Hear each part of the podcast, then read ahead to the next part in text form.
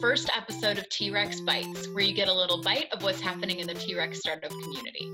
Each episode, a member of our team will have a conversation with a T Rexer. This might be a company founder, an educator, or anyone else with entrepreneurial expertise. This week, T Rex's Mark Tatgenhorst has wrangled together contributors of our St. Louis geospatial ecosystem. Thanks for tuning in. Hey, welcome everyone to the first ever T Rex podcast. We're titling this T Rex Bites. I'm Mark Tatgenhorst. I'm the program director for the Geospatial Innovation Center at T Rex. And I'm joined with some wonderful guests today that have made a tremendous impact in the St. Louis area geospatial ecosystem. One of the things that we do at T Rex is focused on connecting the geospatial community. And we usually do that through events called Geosaurus Unleashed. Those events are really to not only develop personal and professional connections across the geospatial community, but also to introduce topics, whether it be geospatial technologies, uh, how it's being used in business and government, and some of the research areas and, and our academic institutions. But unfortunately, Geosaurus Unleashed events cannot happen in this environment. And so we decided we wanted to use this media to keep the momentum going in the geospatial community because, uh, and we'll talk about it a little bit later, um, there was a ton of, of momentum going. Um, with that, I'll pause and I want to introduce the topic of today. It's going to be obviously the coronavirus impacts the geospatial community. With that, I have, uh, as I mentioned, a wonderful cast of guests today, and I would like uh, for them, if they could, introduce themselves. And I'll start with uh, Dr. Patty Hagen, the Executive Director at T-Rex. I'm Patty Hagen, and I'm lucky to work with this wonderful uh, cast of colleagues that Mark's put together this morning. And uh, we're looking forward to having a fruitful discussion as well as continuing discussions with regional experts, national experts in the geospatial field to keep this momentum going. Thank you, Patty. Uh, Dr. Andrew Kersten, who is the Dean of College of Arts and Sciences at the University of Missouri St. Louis. Hi, I'm Andy Kersten. I am the Dean of the College of Arts and Sciences at UMSL. My background is a U.S. historian, and I've focused much of my research on the early part of the 20th century. Thanks, Dr. Kersten. And finally, Justin Bennett, uh, who serves as the founder and CEO of a small business GeoData IT, and he's also uh, a co-chair for our USGIF St. Louis area working group. Justin? Yeah, as, as mentioned, uh, I'm uh, President CEO of GeoData IT. I am uh, a resident here at the Geosaurus or the Geospatial Innovation Center here in, uh, in T-Rex and, uh, and uh, happy stay home opener for the Cardinals. yeah, stay at home opener. Yeah, who, who would have thought? Um, so I talked a little bit about the, the impacts um, on the Geospatial Innovation Center T-Rex's programming. But you, if you're familiar with the geospatial ecosystem in St. Louis, you clearly understand the tremendous momentum that this region has experienced in geos, explosion of geospatial technology and companies you know, recently St. Louis was awarded the 2023 and 2025 GeoInt Symposium. A number of businesses have started to expand their footprint into the St. Louis region, and clearly the the backing of the city uh, and local civic leaders to really create a, a center of excellence in geospatial technology in the region was all going full steam ahead. Uh, here at T-Rex, we're just ready to cut the ribbon uh, on the Geospatial Innovation Center, which is 16,000 square foot mecca for geospatial technologies. and um, and then we heard the screeching of the brakes, which uh, we now know is uh, COVID-19.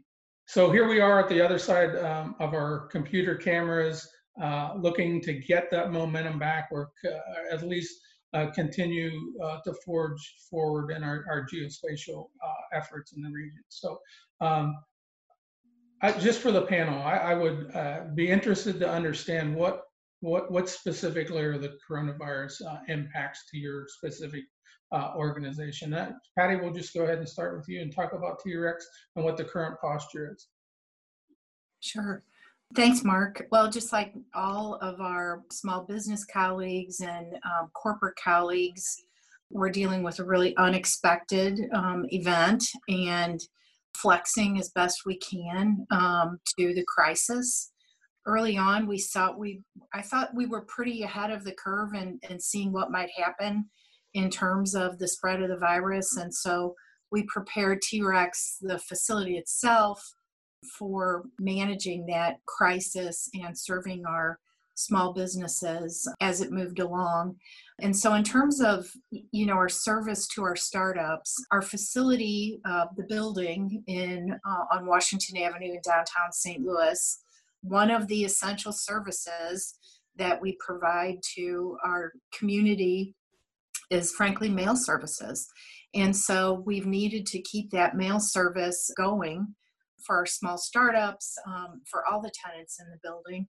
And so T Rex has kept that aspect of our um, facility going and open with T Rex um, staffers staggering their staffing of the facility so that we can take care of those services for our companies. We don't want any of our companies to miss getting a check in the mail or their packages or whatever they need to do whatever they can to keep their businesses going. But at the same time, we have a great uh, communications manager, uh, BJ Krayberg, and we're using his talents with sharing whatever information that we receive, whatever research we can do on support of small businesses, both locally at the state level and at the federal level, to share with um, small business and startups in order to ensure that they have the resources that they need to continue their operations as we all deal with this crisis.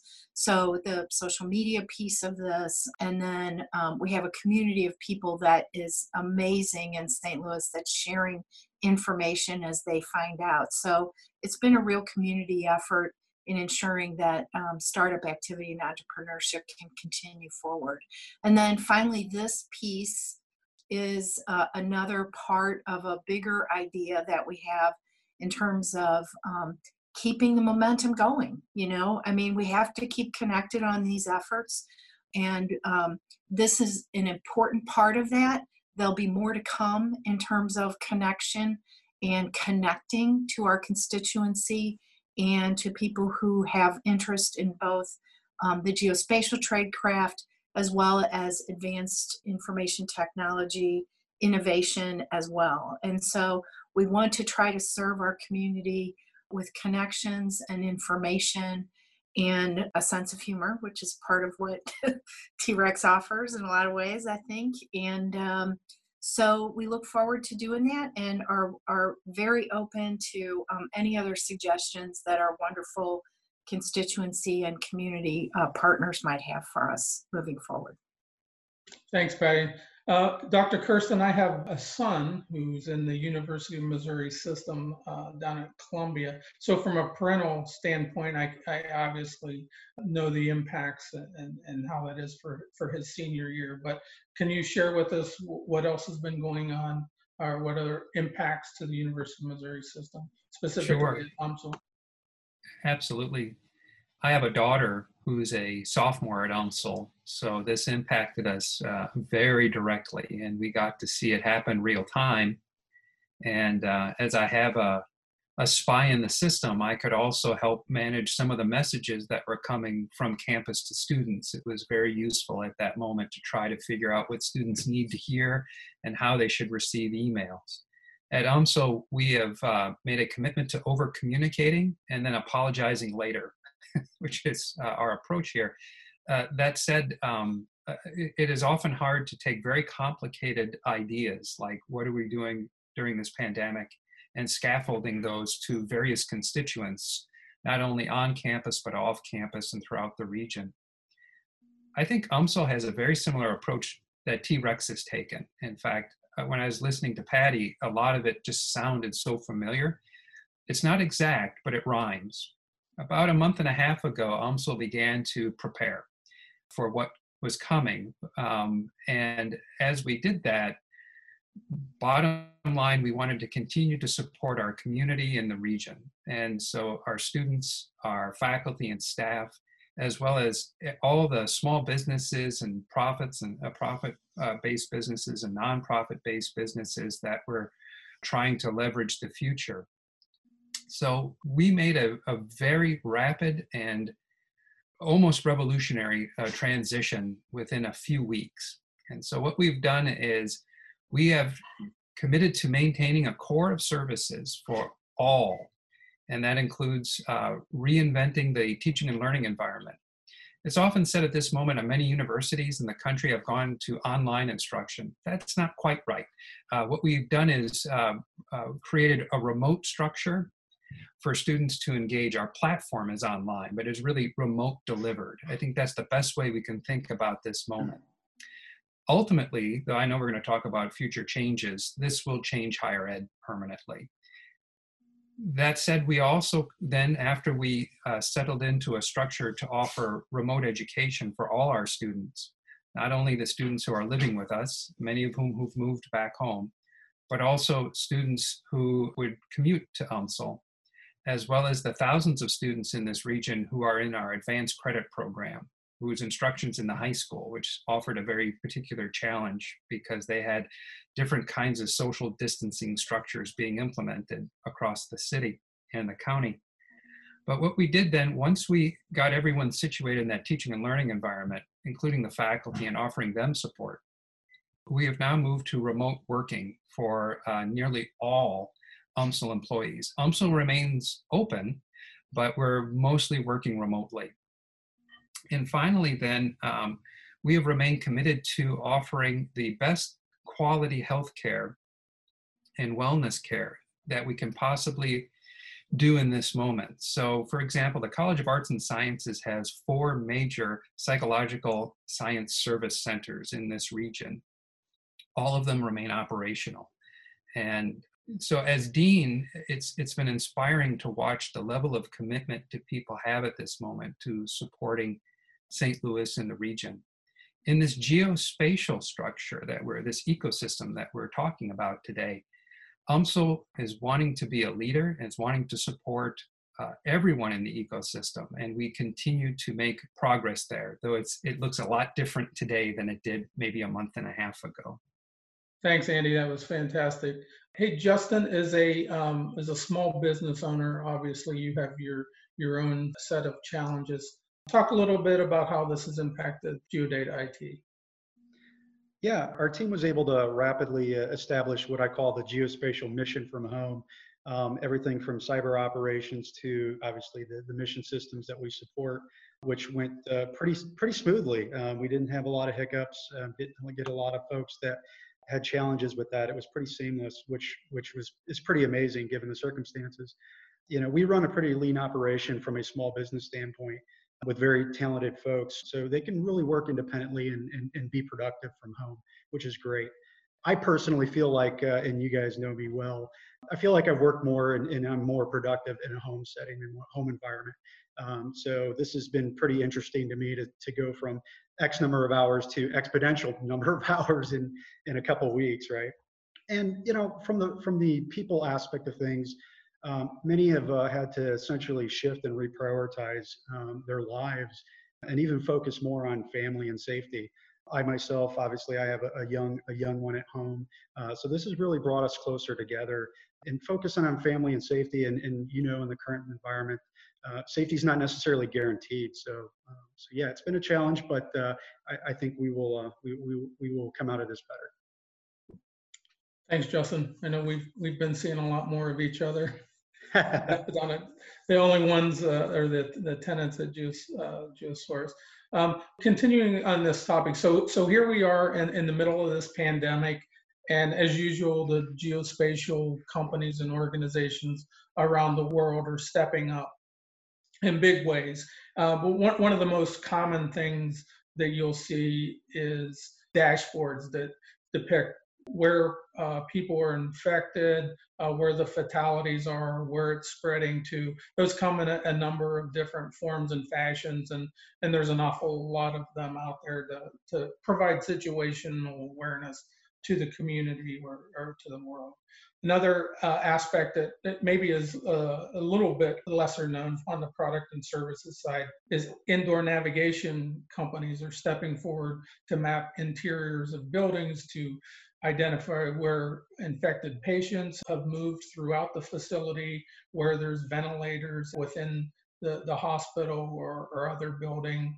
Commercial imagery companies have stepped forward and provided before and after images uh, to see if groups are adhering to the stay at home orders and practicing social distancing. So there's a number of those uh, products and, and services out there. But one of the things that I that has really grabbed my attention you know maybe a little controversial is the perspective of using individual cell phone data or social media posts the, the locational aspects of that to determine whether social distancing guidelines are being adhered to and you know, that data is being harvested uh, by companies and either being used by you know government officials or, or other entities. And so it really raises a data sharing and data privacy issue. And one of the, um, you know, it's always a constant battle between being able to access data to provide good and individual rights. And so I, am interested in the panel's uh, perception of, um, you know, maybe the, the short and long term impacts of, of solving a pandemic crisis like this and using uh, individual data uh, streams that you know maybe people do or don't know um, whether it has locational information to it. Do you see um, issues moving forward, and how do we balance that? Uh, is it going to be policy changes? But how do we balance that between individual rights and solving the pandemic? And I'll I'll open that up to the to the panel. I guess I'll go first. So from, from my perspective, I view this as uh, extremely important. Um, however, on the, on the micro level, uh, essentially protecting the privacy of individuals versus the macro level uh, of greater public health um, is always going to be a great debate. Essentially, the, sooner the sooner the information is shared and available, obviously, the sooner um, you know the, the, sooner we can process it and, and more importantly you know creating better decision making capabilities um, eh, for re- first responders and essentially uh, emergency personnel. Um, and and essentially those those that are on the front line uh, of this pandemic, such as you know healthcare providers and such. Um, but at the end of the day, uh, integrating a variety of these uh, variables into shared models that you know I believe will help uh, be us best focus resources on the at-risk um, areas um, and getting uh, getting resources where they're needed. I think Justin's last point is really important from my point of view. So I'm going to answer part of this question as dean, and then I'm going to take that hat off and I'm going to put on my hat as a U.S. historian. As dean, it, it's the integration between essentially computer science, statistics, and social science that I think is the most powerful moment going forward in the next few months. I'm endlessly fascinated or I'm too tired to read text at the end of the day, I look at the maps of what's going on. And I wonder at some point if people are going to begin to overlay some maps. For example, uh, infection rates or hospitalization rates or movement rates with uh, the maps we have on health disparities. As we layer those things, or we have uh, logistical maps that you can layer on top of that as well, or access maps to healthcare clinics, uh, pharmacies, and begin to understand what we need to do, not in the next six months, but also the six months after that. So I think that's very important. And as dean, uh, the College of Arts and Sciences uh, is sort of built for this kind of analysis uh, we focus highly at the university on inter, interdisciplinary programs, and this is the kind of work we do. This is why it's so important to maintain the teaching and learning environment for our students. It's, it's, it's a part of the solution going forward in these degrees in cybersecurity and AI and sociology and psychology. If we can leave that for a second and go to the historical um, I have to offer a caveat by saying historians make terrible forecasters of the future. We're trained to look at the rearview mirror, not through the windshield. That said, I think this moment changes everything. And it changes that relationship of uh, civil rights and civil liberties to what is really the production centers of the fourth industrial revolution, these data warehouses. In that context, I think you can look to the past. There is an analog in those decade and a half, those terrible years from the early 1930s through the middle of the 1940s. And what we saw there was the national government, the federal government, reshaping what was a civil liberty in terms of mobility, in terms of work, in terms of your civil liberties, in terms of privacy. And I think those are going to come back because the fundamental question if you're a company that has thermometers that and, and is harvesting data from people, and if it truly matters for your community about who is sick and who is not sick, and if so, if there's a civic good in that, um, I think, uh, as Justin said, there's a balance between the right to privacy and the right to security. And, and I think it won't be long before people are going to look to the, the preamble. You know, the federal government's role is to ensure uh, domestic tranquility. And it, it, this, these are unusual moments, and those, those steps might not have to be taken, and it will shape the world uh, going forward for the next century or so. Absolutely. Yeah, thanks. Uh, interesting point. I, I just will pick up on on Andy and Justin's statements that you know uh, it, I I think we are in a um, life changing, history making moment right now, and um, and I think there are a number of directions that this moment can take us to. And history needs to be a guide and an informer to the direction that we push toward on one side, we have data that can help to inform us and help us to create responses that could save lives. On the other hand, this could, you know, these moments have been proven to lead toward a more authoritarian kinds of approaches to um, government. And so, you know, as a policy person, um, this is the moment when good government expertise, good knowledge of history, um, and understanding, back to what Andy said, of the social and psychological factors that lead to policymaking uh, types of decisions are really, really important. And we need to keep our eyes on this, and we need to, as citizens of this great country, and we're going to be okay. But this is a moment where things will be redefined and we need to be very participatory in the way that things are defined moving forward for the good of our country and for the good of the citizens of our country. So, all of these things, it's just a matter of bringing together great knowledge, great thinking, um, good expertise, and uh, a care about the common good and um, and our fellow human beings. Thanks. Really, really appreciate the perspectives uh, and certainly something that you know we can continue to study and uh, try to balance in the years to come. Um, which actually leads me to um, you know where do where do we go from here? How can we continue to be effective in the region and continue to you know gain momentum in this this new operating uh, paradigm?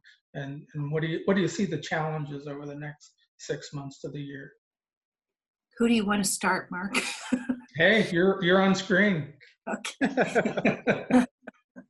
um, well, just, you know, uh, who knows in a lot of ways. I mean, I, am going to take some guesses from the T Rex perspective. Um, I think um, there's going to be a, a, slow transition. I mean, we will, this too shall pass, first of all. Um, it's going to take a while. Um, and it and it will change as we discussed a, a lot of things moving forward and so, how we are all relevant into the future is an important question for all of us to think about. And I know I've been thinking about that a lot lately. If we're focusing on geospatial, the need for that kind of expertise is paramount. It will continue to be paramount. So, we will continue to need to build um, talent and education and workforce development to fulfill those kinds of needs. I think it'll be an interesting thing to see how we move forward in coming together socially and in gathering, you know, so some of our things at T-Rex like co-working and events and um, you know big things where we bring people together. What will that look like into the future? Will that gradually return? So those are questions i think that still remain to be answered but it, it does sort of force you to think about a lot of different new opportunities as well. And so there's always um, an opportunity in a crisis. And I think it behooves all of us to think about what are the ways that we can serve? How can we help move things forward for our own organizations and for our community as a whole? And how can we help one another and those might take different forms and i think we're seeing a lot of that um, across um, the united states right now so i have a lot of hope and i think that um, but but i think we're we're in for um, uh, kind of a bumpy ride for a while that's, that's a you, you made the point of you know the way we have to change within our own operating procedures. And I mean, one of the things that really made us effective um, were the were these events that brought people together, and we built those mm-hmm. pro- professional relationships, and it really helped streamline what everyone was trying to do. And so we're going to have to look for for different mechanisms to, to do that.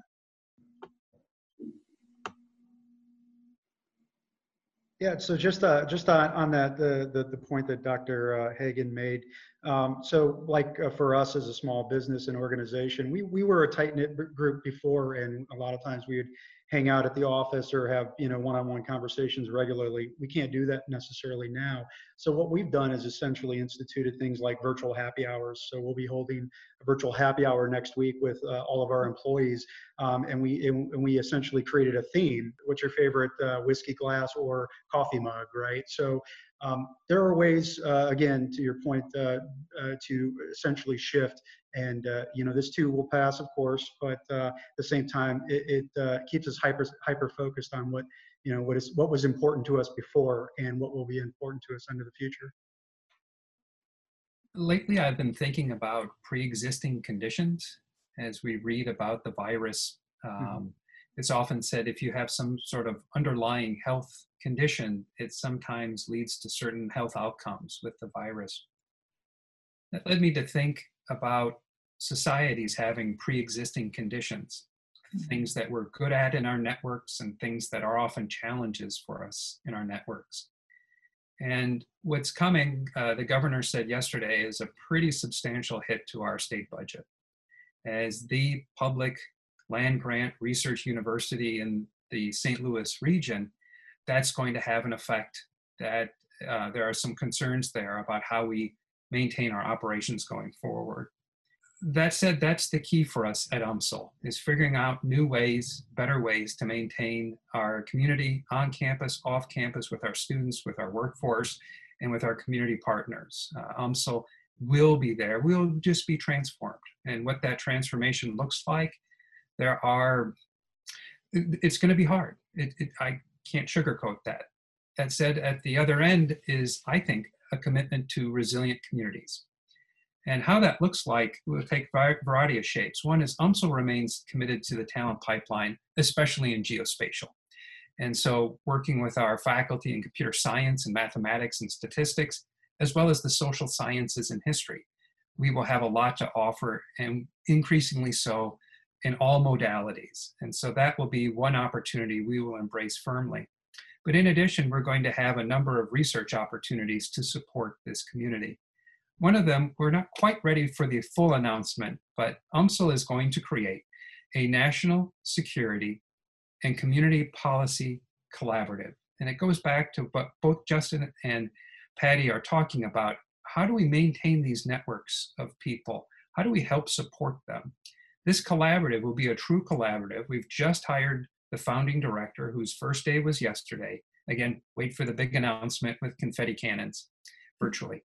And what we'll, we're dedicated to finding those spots of research that uh, a public research high intensive land grant university can contribute to in this region. And what we're about is supporting uh, communities, and that's what our research will look like I'll give you just a couple examples of what it might look like. The, the, the ability to layer those maps and draw out the public policy implications and, and provide them to the mayor and to the county executive, that is seemingly a very important first step. But in addition, today the word edge computing means something very different than it did two months ago, as so many of our students are now trying to complete their uh, college education in areas that don't have good broadband. So what does edge computing look there? Look there? Um, we can help provide uh, some of the research that begins to answer those questions. Thanks, Andy, and, and thanks for letting me be a part of uh, your new founding director's uh, first day as we moved him in, into T-Rex. Uh, super excited about um, not only your choice, but um, the ability to collaborate with them over time. So, um, thanks, Mark. I would just add that Patty is absolutely right. Amongst the most important things we can do right now is have a little bit of fun. And I just think I know T Rex is a very serious place doing amazing work, but it's also the most fun I have. I always look forward to meetings, and it's just um, and uh, yesterday's meeting really inspired me, um, keeps me motivated, and it was a lot of fun. Yeah, well, my, my dad always told me you're only young once, but you can be immature forever. So I try to I try to stand up to that. Um, so as we start winding this down, I do want to highlight, Justin, uh, you guys have some exciting news um, that you can share with the community. Uh, but not only about that exciting news, but but how uh, how's that relevant to what St. Louis is building as far as the, the Geospatial Center for Excellence? Yeah, so we're excited to announce that we're merging with Freedom Consulting Group out of Columbia, Maryland. The, the strategic partnership uh, essentially brings together two mission and people focused organizations uh, serving the intelligence community uh, and geospatial community for that matter. Uh, essentially, the initiatives for St. Louis Area Working Group um, and under the US uh, GIF uh, and, and also the economic development uh, activities for GeoFutures has really paved the way for you know serving the need of the education, the outreach uh, for um, entrepreneurship, research development, and workforce development, essentially in the local geospatial community. So essentially, our our, our merger with uh, Freedom Consulting Group is proof um, that those uh, efforts under under those activities for USGIF, uh, for St. Louis Area Working Group, and uh, the economic development uh, for GeoFutures is working. Um, so it's just really proof and solidifies the fact that people are paying attention to St. Louis and, and want to invest and grow the local community here. Um, and essentially, uh, the one, the other other point I want to kind of point out is, um, you know, those efforts bring together uh, the, the community to operate as one versus independently, which is extremely important because we're better off, uh, you know, together versus uh, individually. Thanks, Justin. I mean, it has to be rewarding for you because you, I mean, this you you were in on this uh, early on and one of the thought leaders that that shared this vision across the community. So, I mean, not only personally with your company, but seeing the greater ecosystem grow has to has to be incredibly rewarding. So, thank you for for being a part. You know, that one of those initial thought leaders that helped you know seed this. I, it, it, it's uh, it's fantastic what has been done in such a short time. Thank you. Appreciate it. Yeah, so with that, I think that's uh, about all the time um, that we had today. I want to sincerely thank our, our, guests for taking time out of your day to, to, spend with us. You know, this was our first one, and I, I couldn't have uh, picked uh, a better group to, to kick these podcasts off with. So uh, thanks again for that. And so, as I mentioned, we're going to probably continue to do these in the in the the, the foreseeable future. Um, this seems to be one way that we can keep the momentum going. So if you have any specific ideas on items that you would like to hear in upcoming podcasts, or better yet, if you want to become a part of the St. Louis uh, area geospatial ecosystem, send me a note at mark at downtowntrex.org. With that, go home. Thank you.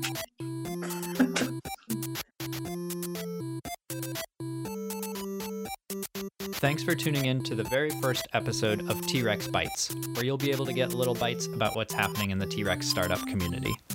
T-Rex is a nonprofit technology, innovation, and entrepreneur development center dedicated to strengthening the economic vitality of St. Louis.